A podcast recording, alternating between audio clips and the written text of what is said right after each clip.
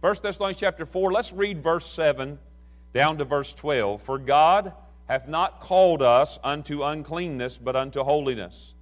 He therefore that despiseth, despiseth not man, but God, who hath also given unto us his Holy Spirit. But as touching brotherly love, ye need not that I write unto you, for ye yourselves are taught of God to love one another. And indeed ye do it toward all the brethren which are in all Macedonia. But we beseech you, brethren, that ye increase more and more.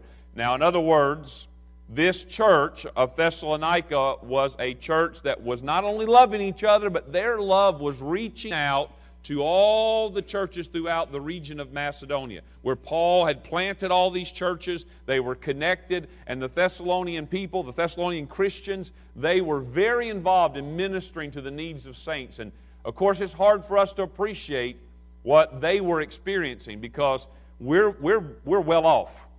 We, we have stuff. Nobody uh, came to church hungry this morning. If you did, it was because you forgot to change your clock and you realize you didn't have time for breakfast and you had to hurry up and get here. But we, we have food and clothing and all these things. But these folks didn't all have that. They were poor and they were often persecuted. And uh, Paul says, You are loving the brethren all over. But I love that he adds to that in verse 11 increase it more and more. Uh, it's good what you're doing. Praise God for what you're doing, but do it more and more. In verse 11, that ye be and that ye study to be quiet and to do your own business and to work with your own hands as we commanded you that ye walk honestly toward them that are without and that ye may lack have lack of nothing. I want to begin this morning by reading the words of thomas kempis from the imitation of christ. I was reading this passage yesterday and it's one that i have marked in past readings a number of times. But let me read a portion of this to you. Because what I'd like to speak to you about today is that there is a good way to live. There's a good way to live in the days that we find ourselves living in. And they're not necessarily all good days the way we might want them to be good days, but there's a good way to live in this day we're living in. I feel like sometimes we've lost our way. I feel like we've lost what that good way is. But there is a way. And I believe God wants us to be on that way and recover that way. Brother Corey read Isaiah 35, the way of holiness. It's a way through desert land. And through desert land is where God's people have always found the riches of His blessings. We sometimes want to live in the bountiful lands. We want to live where it's good and easy, but where it's good and easy, we forget God. And we have forgotten God in so many ways, in so many places in our life. Let me read what Thomas Kempis says A disciple is worthy of praise who goes outside seldom. Now, lest you get confused, he's not talking about walking outdoors. He's talking about going outside of our secret place of abiding in Christ. So let me read that again with that understanding. A disciple is worthy of praise who goes outside seldom, who leaves his place of abiding in Christ very seldomly, who tries to avoid both being seen and seeing others. I want you to think of our quest in this day for likes and follows and views and retweets. And I'm way behind on all the lingo, I know. I'm talking mid 2010 language, and I know we're in 2022. But you know what I mean. A disciple is worthy of praise who goes outside of his place of abiding seldom, who tries to avoid both being seen and seeing others why do you want to see what you cannot have?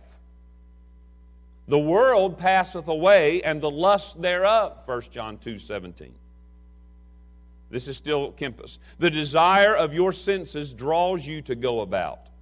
But when the hour has passed, What do you bring home but a weight on your conscience and a dissipated heart? When you spend 30 minutes on Facebook or what's the other one? What's the one the women like? Pinterest, thank you.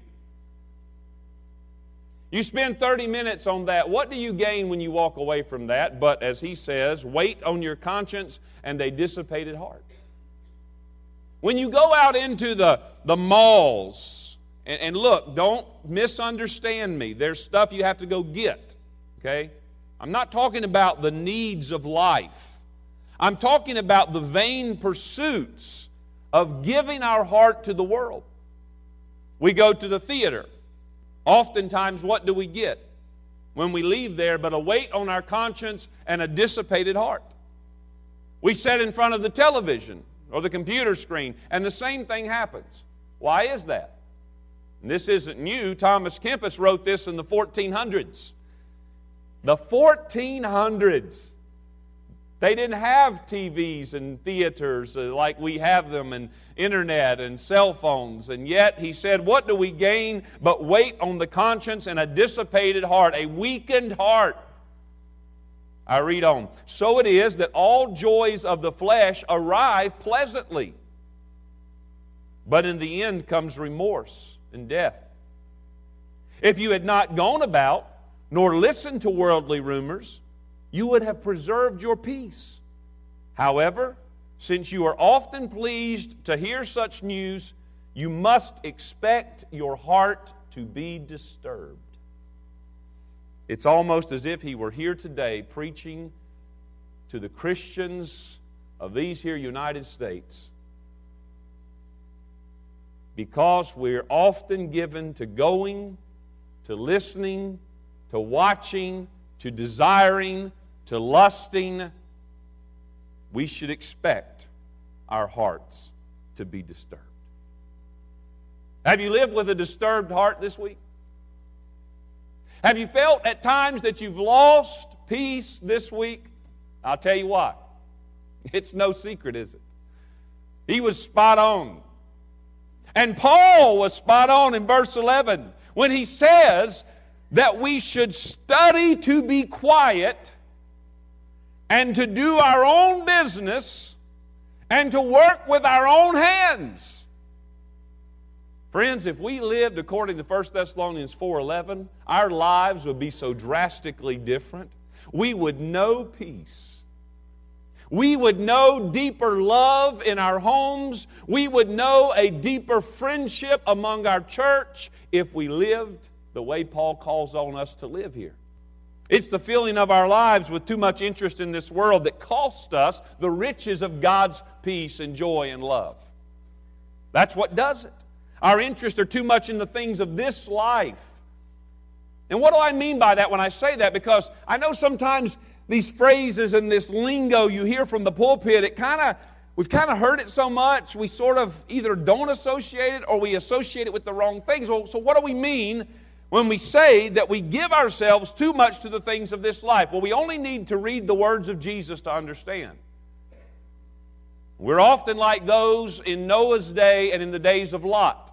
Jesus says in Luke 17, verses 26 through 32, And as it was in the days of Noah, so shall it be also in the days of the Son of Man. Now listen to what they were doing. They did eat, they drank, they married wives, they were given in marriage until the day that Noah entered into the ark and the flood came and destroyed them all. Doesn't sound so bad. So read on. Likewise, also, as it was in the days of Lot, they did eat, they drank, they bought, they sold, they planted, they builded. Doesn't sound so bad. But the same day that Lot went out of Sodom, it rained fire and brimstone from heaven and destroyed them all. Even thus shall it be in the day when the Son of Man is revealed. In that day, he which shall be upon the housetop, and notice this, and his stuff in the house. We got a lot of stuff in the house, don't we? We got a lot of literal stuff in the literal house, and we got a lot of stuff in this house too. Boy, we're stuffed. He says, His stuff in the house. Let him not come down to take it away. And he that is in the field, let him likewise not return back. And then he puts the punctuation on the lesson by saying three words Remember Lot's wife. Because I'm going to say, and you know, that everything that's listed in those verses does not sound bad on the surface. I mean, they were eating and drinking and marrying and buying and selling and planting and building. What is all that? What are the interests of this world, this life under the sun, as Solomon refers to it in Ecclesiastes? Well, it's two things it's carnality and commerce. Those are the two things that are mentioned in these verses. What were they doing? They were living godless, worldly lives. They were interested in just a few things eating and drinking and buying and selling and marrying and having a good time and making merry because life is short. Let's get all we can while we can. And in all of it, all of it, God was left out. Now you say, Preacher, well, that's not us. We're here in church this morning. A whole lot of them went to church too. Whatever church was to them in that time. And yet, when the judgment came, where were they? They were destroyed with all the rest. Even Lot's own wife got out of Sodom but from a desire in her heart to hold on to the things that she felt she was losing, she looked back and she was destroyed because her heart was lustful toward the things of this life. And our hearts are often filled with those things. You say, What's wrong with those things, preacher? Are they not a part of life? Are they not part of the ways in which we live? Yes, but we find the answer in the words that Jesus gives us. He says, Until the day Noah entered the ark, and the flood came and destroyed them all. He said, Remember Lot's wife. There was no attention given to God, no time for God. Friend, if you rub out this hour or two on Sunday, what time have you given to God? Somehow we think that we have earned God's favor enough. We've blessed God enough by being at the house of God once or twice a week, and that that's all He's required of us. That's all He asks. The rest of the time, we can go about our eating and drinking and marrying and giving in marriage and buying and selling and building. We can continue to make names for ourselves, continue to pursue the good life, continue to live out our dreams. And it is every bit counter to all that Jesus teaches us. We are anchoring ourselves and rooting ourselves in this world every single day and patting ourselves on the back and saying how good they're done for them, how, how well they've done for themselves. Mark that man. You see how good he's done, son? You want to grow up and be like that man right there. Look at that. He runs a business, he owns it, he's achieving, he's getting promotions. There's nothing wrong on the surface with doing all of that, except that the multitude does it every single day and God is not in it God is nowhere in their thoughts. And we who say that we are followers of Christ, how are we different? How are we different? How do we live differently than the world? You see, idolatry, self centeredness, irreverence for God, the diminishment of the soul for the fattening of the flesh, and the increasing of our wealth and our stock. How are we different? 1 John chapter 2, verse 15 through 17. Love not the world neither the things that are in the world. If any man love the world, the love of the Father is not in him. For all that is in this world, the lust of the flesh, now he's telling you everything that's in the world. I've seen a lot of neat things in the world. I've gone to some neat places, and so have you. Well, can I tell you what Scripture says? All that is in the world is three things. Because, see, we, we get it confused, see? God sure ain't against you enjoying His creation. And God sure isn't against you being a responsible man and providing for your family. And God sure isn't against you being a good mother and loving your children. God isn't against you doing your very best on your job uh, for His glory. But I'll tell you, when it's about the lust of the flesh and the lust of the eyes and the pride of life, God's not in it. And we must weigh our life by that standard. He says, All that stuff, the world passeth away in the lust thereof, but he that doeth the will of God abideth forever. So we're to do the will of God and we live. When we do the will of God, we live. We live both now and we live forever. And there is a way to live a good life that is also a godly life. And here's the secret You're going to have to have your heart renewed. You're going to have to have restoration of your thought. You're going to have to change your thinking. We're going to have to be convinced that what we've always felt was all right, but has only produced weight of conscience and dissipated heart, we're going to have to recognize it's not right, it's never been right, but there is a way that is right, and I want that in my life. I want to live with peace. I want to live with joy. I want to live in such a way that, friend, if I ain't got a dime in my pocket and the bill collectors are hounding me, not over my debts. No, no, no, wait a minute now. Let me, let me clarify. There'll be some times you can get in some financial trouble not because you chose the way of debt and mismanagement. Life can happen, emergency. I'm going to tell you something. This world's not set up to take care of you. This world's set up to take everything you have. But I want to live in such a way that when they're coming after everything I got, I can say, I stand amazed in the presence of Jesus the Nazarene. Give me Jesus Give me Jesus. You can have all this world. Just give me Jesus. That's how I want to live.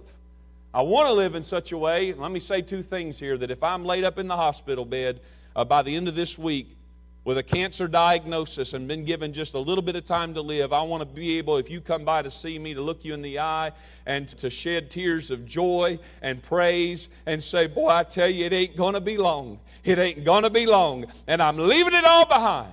But I want to say something else. And this is the harder one, Brother Andy. I want to be able to say that if one of my children is laying in the hospital bed dying of cancer, I want to be able to walk into that room and say, It won't be long. And it'll be all right. And I want to be able to shout victory no matter what. But I'll tell you something living with weight of conscience and dissipated heart, chasing the world, will not produce that kind of life and peace and wholeness of heart. It won't do it. So we have to ask ourselves, what do we really want? What do we really want? 2 Peter chapter 3. Let me read some scriptures here. In 2 Peter chapter 3, you'll notice a theme throughout all these scriptures. And that is this the world is going away. And the things men chase, it, it will be burnt up and destroyed and no more. And only God and His way and His Word and His goodness will last. And so we decide today, we decide today, in this hour, we decide what will I chase with the rest of my life? What will I give myself to with the rest of my days? 2 Peter chapter 3 and verse 8, Beloved, be not ignorant of this one thing, that one day is with the Lord as a thousand years, and a thousand years is one day. God's timing is perfect. The Lord is not slack concerning this promise, as some men count slackness. God's promises are true. But here's why. Here's why some things are still going on and haven't been rectified yet. What is it? He's long suffering to usward, not willing that any should perish, but that all should come to repentance. And by the way, here's some good news. This very day before the sun sets, many will repent and come to faith in Jesus Christ. All over the world. Isn't that good news? How do you know that, preacher? Because he hasn't come yet. He hasn't come. But when he comes, it'll be because all that we'll have, uh, and the time is up. But the day of the Lord will come as a thief in the night, in which the heavens shall pass away with a great noise, and the elements shall melt with fervent heat. The earth also and the works that are therein shall be burned up. Now, I want you to just do a little quick inventory in your heart if you had to compile a list of all the things that matter the most to you, all right, I'll let you have your children, I'll let you have your family, I'll let you have a few friends, but I want you to get down raw and dirty about it. Your house is about to burn down. What are you hoping you can get out of there? Well, I hope I can get the garage door open in time to get my truck out. Boy, how am I going to get all my guns and ammo out in time? How am I going to get my collection of jewelry, my books, my golf clubs, my name it? You see, it's that stuff that comes to our heart. That's where our heart belongs. You want to know what the idols of your life are? It's right there in that list, right there. It's the stuff that you would panic over if you couldn't have it anymore. You're addicted to it, it's an idol. You say, Not in my life, preacher, I just enjoy doing it. I can quit any time. Well, why don't you? Prove it to yourself, not me. But I'm afraid we're lying to ourselves about it. It's all going to be burned up, he said. All dissolved, verse 11. And he says, Seeing then that all these things shall be dissolved, what manner of persons ought ye to be in all holy conversation and godliness, looking for and hasting unto the coming of the day of God, wherein the heavens, being on fire, shall be dissolved, and the elements shall melt with fervent heat? I want to ask you a question. Have you ever seen a fire so hot that it could burn up the sky? The heavens being on fire. I'm going to tell you something, friend. Our hope's not in this world. Our hope's not in the stuff. Our hopes are not in our bank accounts, our titles, our deeds, uh, our accomplishments and achievements that men will applaud uh, and accolades will be given. Uh, I'm going to tell you there is one place where it matters, uh, and that is at the judgment seat of Christ uh, when the crowns will be handed out uh, and the rewards will be given. But let's be honest, we don't even think about that much, do we? Matter of fact, if we start talking about rewards in heaven, you know what the average good Baptist will say? Well, preacher, you know, I just ain't I ain't doing it for the rewards. I I'm just, I mean, I'm not in it for that. I'm just a lowly sinner saved by grace. You know what that reveals about your heart? You have lacked presence, in, you have lacked time in the presence of Jesus. Friend, when you live in the presence of Jesus a while, you will not walk around like this you will lift your head up and you will say, Oh, it's coming. You say, Well, preacher, it ain't about getting rewards. It's not. Tell that to the Apostle Paul. He said, Henceforth there's laid up for me a crown of rejoicing, which the Lord, the righteous judge, shall give to me. You know the analogy he was making? The people of this world, they do everything they do to get the corner office and to get their name in lights and on the plaque and to win the trophies and the medals and to be applauded of men. And Paul said, Oh, listen, I don't care about those platforms. I don't care about those prizes. But one day I'll stand before the judge of judges and the king of kings and the crowner of crowners, and he himself will crown me with an award. And I got to tell you, he said, I'm looking forward to that day. Hey, if no other reason, think about what a blessing it'll be to be that close to Jesus that he could reach out and put something on your head. That in of itself is enough. Amen. Oh, listen, I don't care if the White House calls today. This one, the last one, the one before that. Now, if George W. had called me, I'd have been pretty excited. But the rest, I don't care if they call. I got no interest in it. Got no interest in it. But I tell you, I'm looking forward to that day. I don't understand it all. Can't describe it for you. I don't know. I just know what the book says and what my heart feels. And it'll be good. I want to say something else. It's really easy to get frustrated in this world. You know, as Kempis was, he was helping us with that in what he wrote that I shared at the beginning there. We venture out of our secret place with God and Truth is, we're going to run headfirst into some godlessness, into some potentially soul damaging debris flying around in this whirlwind of the world. It's out there. I mean, I, it's risky business going out, isn't it? Especially if you go out without the whole armor of God. And, and, and I just want to confess, I find myself so often too easily frustrated and irritated with the ways of men. And I mean what I said. I get too frustrated too easily. I get too irritated with what I see and what I hear when I'm out in the crowds and in the places. The things I observe and the things I feel.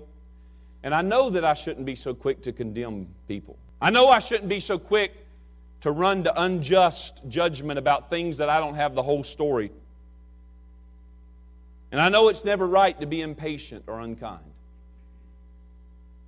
So I want to say this morning that we're never justified in behaving that way. I'm not, you're not. It's never right to be impatient and unkind. So that means I have a lot of confessing and repenting that I have to do. I tell you, daily. I got witnesses sitting right here. So I have to I have to be I have to have some integrity.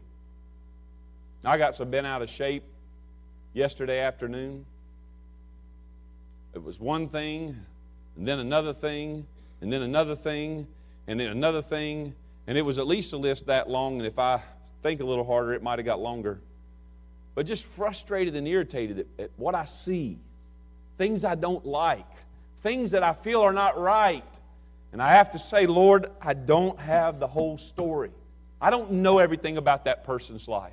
I can't be that way. I shouldn't be that way. And I have to pray, Lord Jesus, give me your heart for people. It's hard to do that. It's hard that I, I need that's that's miraculous. That's the supernatural. And I have to remember something that came to me yesterday, and I want to share it with you because I, I think it's good for you to think on also. I was sitting at the basketball game yesterday, uh, Benjamin's basketball game. I was getting so frustrated. And not the way you might think. I'm not one of those dads. I don't interfere with coaches. I don't try to coach my children when they're playing, never have. I sit there quietly. I watch. I pull for them. I pull for their team. But I do notice stuff. I do think a lot. I do lean over to my wife and tell her what I'm thinking a lot. Quietly. I don't make a scene. But I was watching all this different stuff, listening to all this different stuff that was going on while we were there, and I was thinking a lot of things, rushing to a lot of judgments. And here's the thought that came to my mind. As I watch the world and I observe what goes on, sometimes even in the name of Christ in our churches and our Christian organizations and activities, I have to remember this I do not know all the answers. It's easy to complain. It's easy to f- critique. It's easy to say what's wrong. But if some, and in my head, I had the conversation in my head. You have conversations in your head? Like I'm pointing out all the stuff that I don't think is right. And, I, and in my head, somebody says, well, well, preacher, tell us then what, what's the right answer here? And I had to admit, I don't know. And this is the thought I had. I, I have to remember this. I don't know all the answers as to why things are the way they are. I don't know all the answers of how to fix everything. I don't know all the answers. I only know that much of what I see is not the answer. And so I'm compelled to come back to the secret place and say, Lord, show me. Show me the answer. Show me how I'm supposed to live.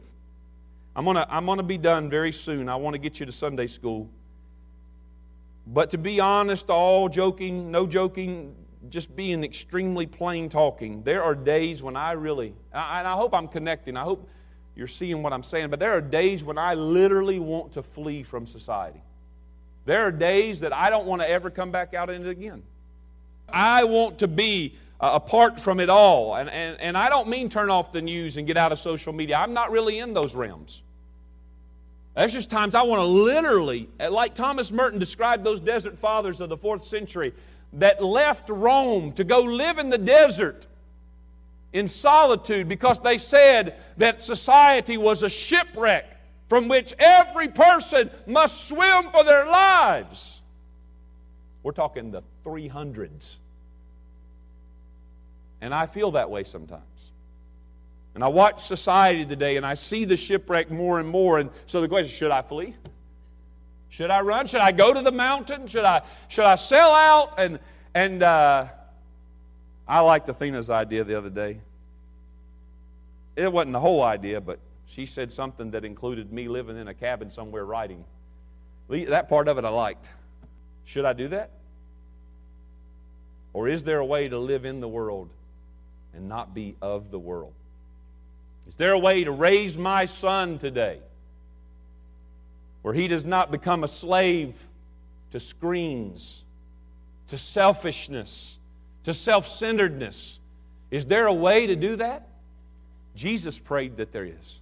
Jesus in John 17 prayed on our behalf. I have given them thy word, he said, and the world hath hated them because they are not of the world, even as I am not of the world. Now I got to tell you something. I can walk out in the world and there's nobody throwing bricks at me. It's not that kind of hatred. It's not people hating me.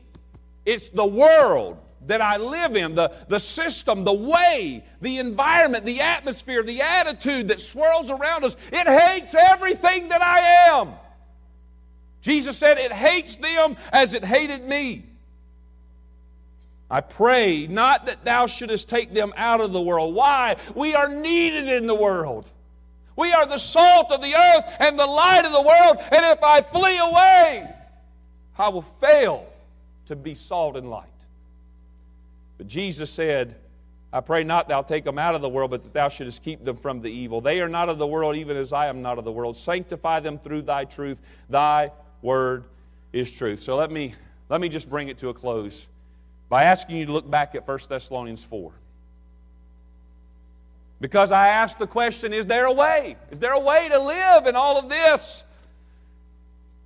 And be true and be faithful and be free and be godly. And in recent weeks, the Lord just keeps bringing me back to 1 Thessalonians 4, particularly verse 11. But there's a way of life described here which is, which is both in the days of the Thessalonians and in our own day. It's so counterintuitive.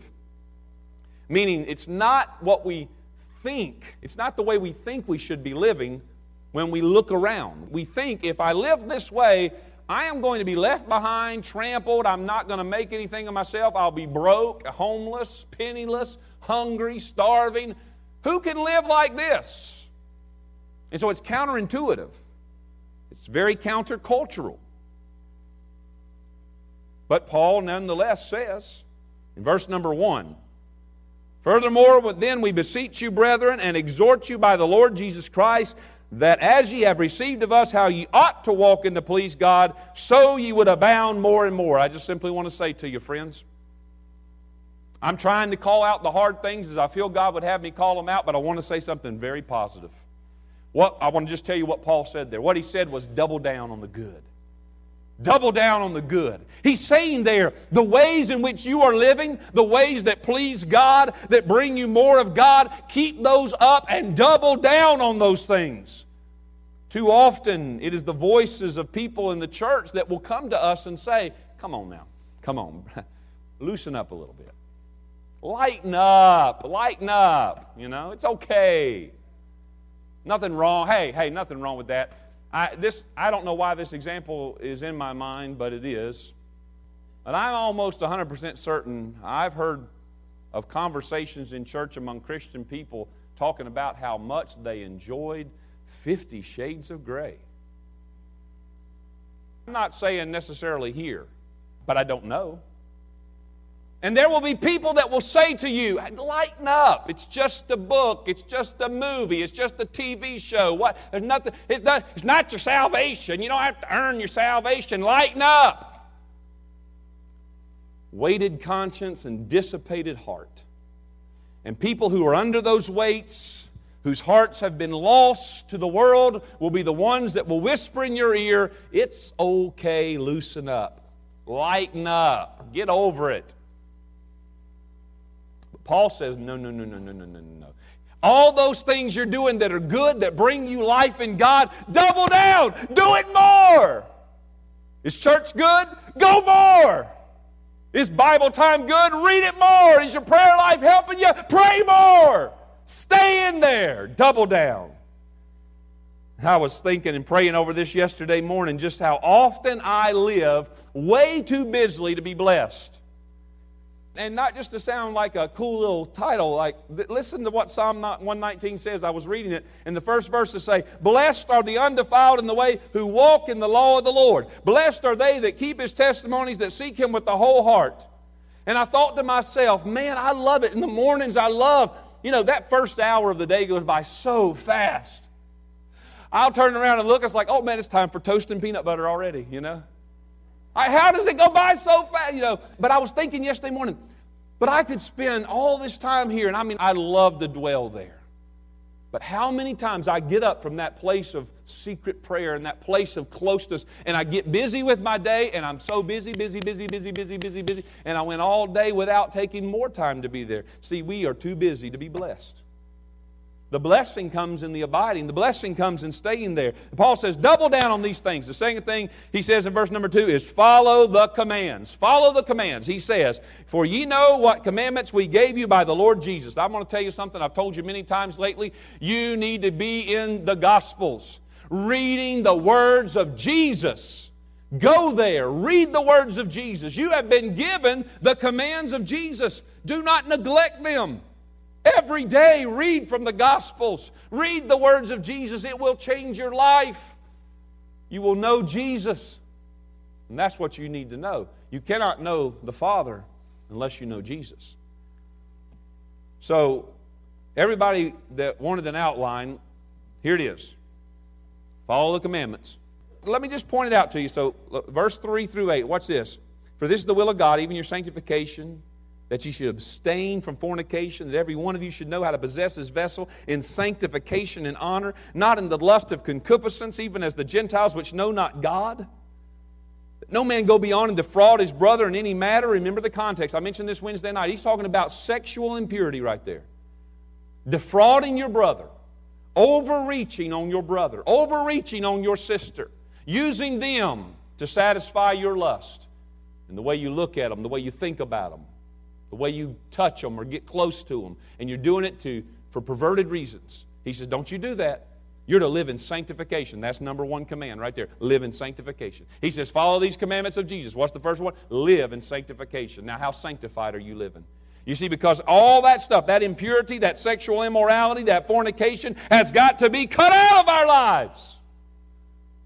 I'm just going to tell you. We were on the marriage, and on Friday night, I finally got the TV working. I think they call those things smart TVs. Them things are dumb. I push the power button and they don't even know how to come on. That's a dumb TV. I tell you, dumb, dumb. Anyway, I worked and worked and worked and worked and finally got the TV to come on, and it was Netflix. Now I got excited. And I'll tell you why I got excited because that Netflix is the only place I can find King Julien cartoons. And I found them and watched a couple of them.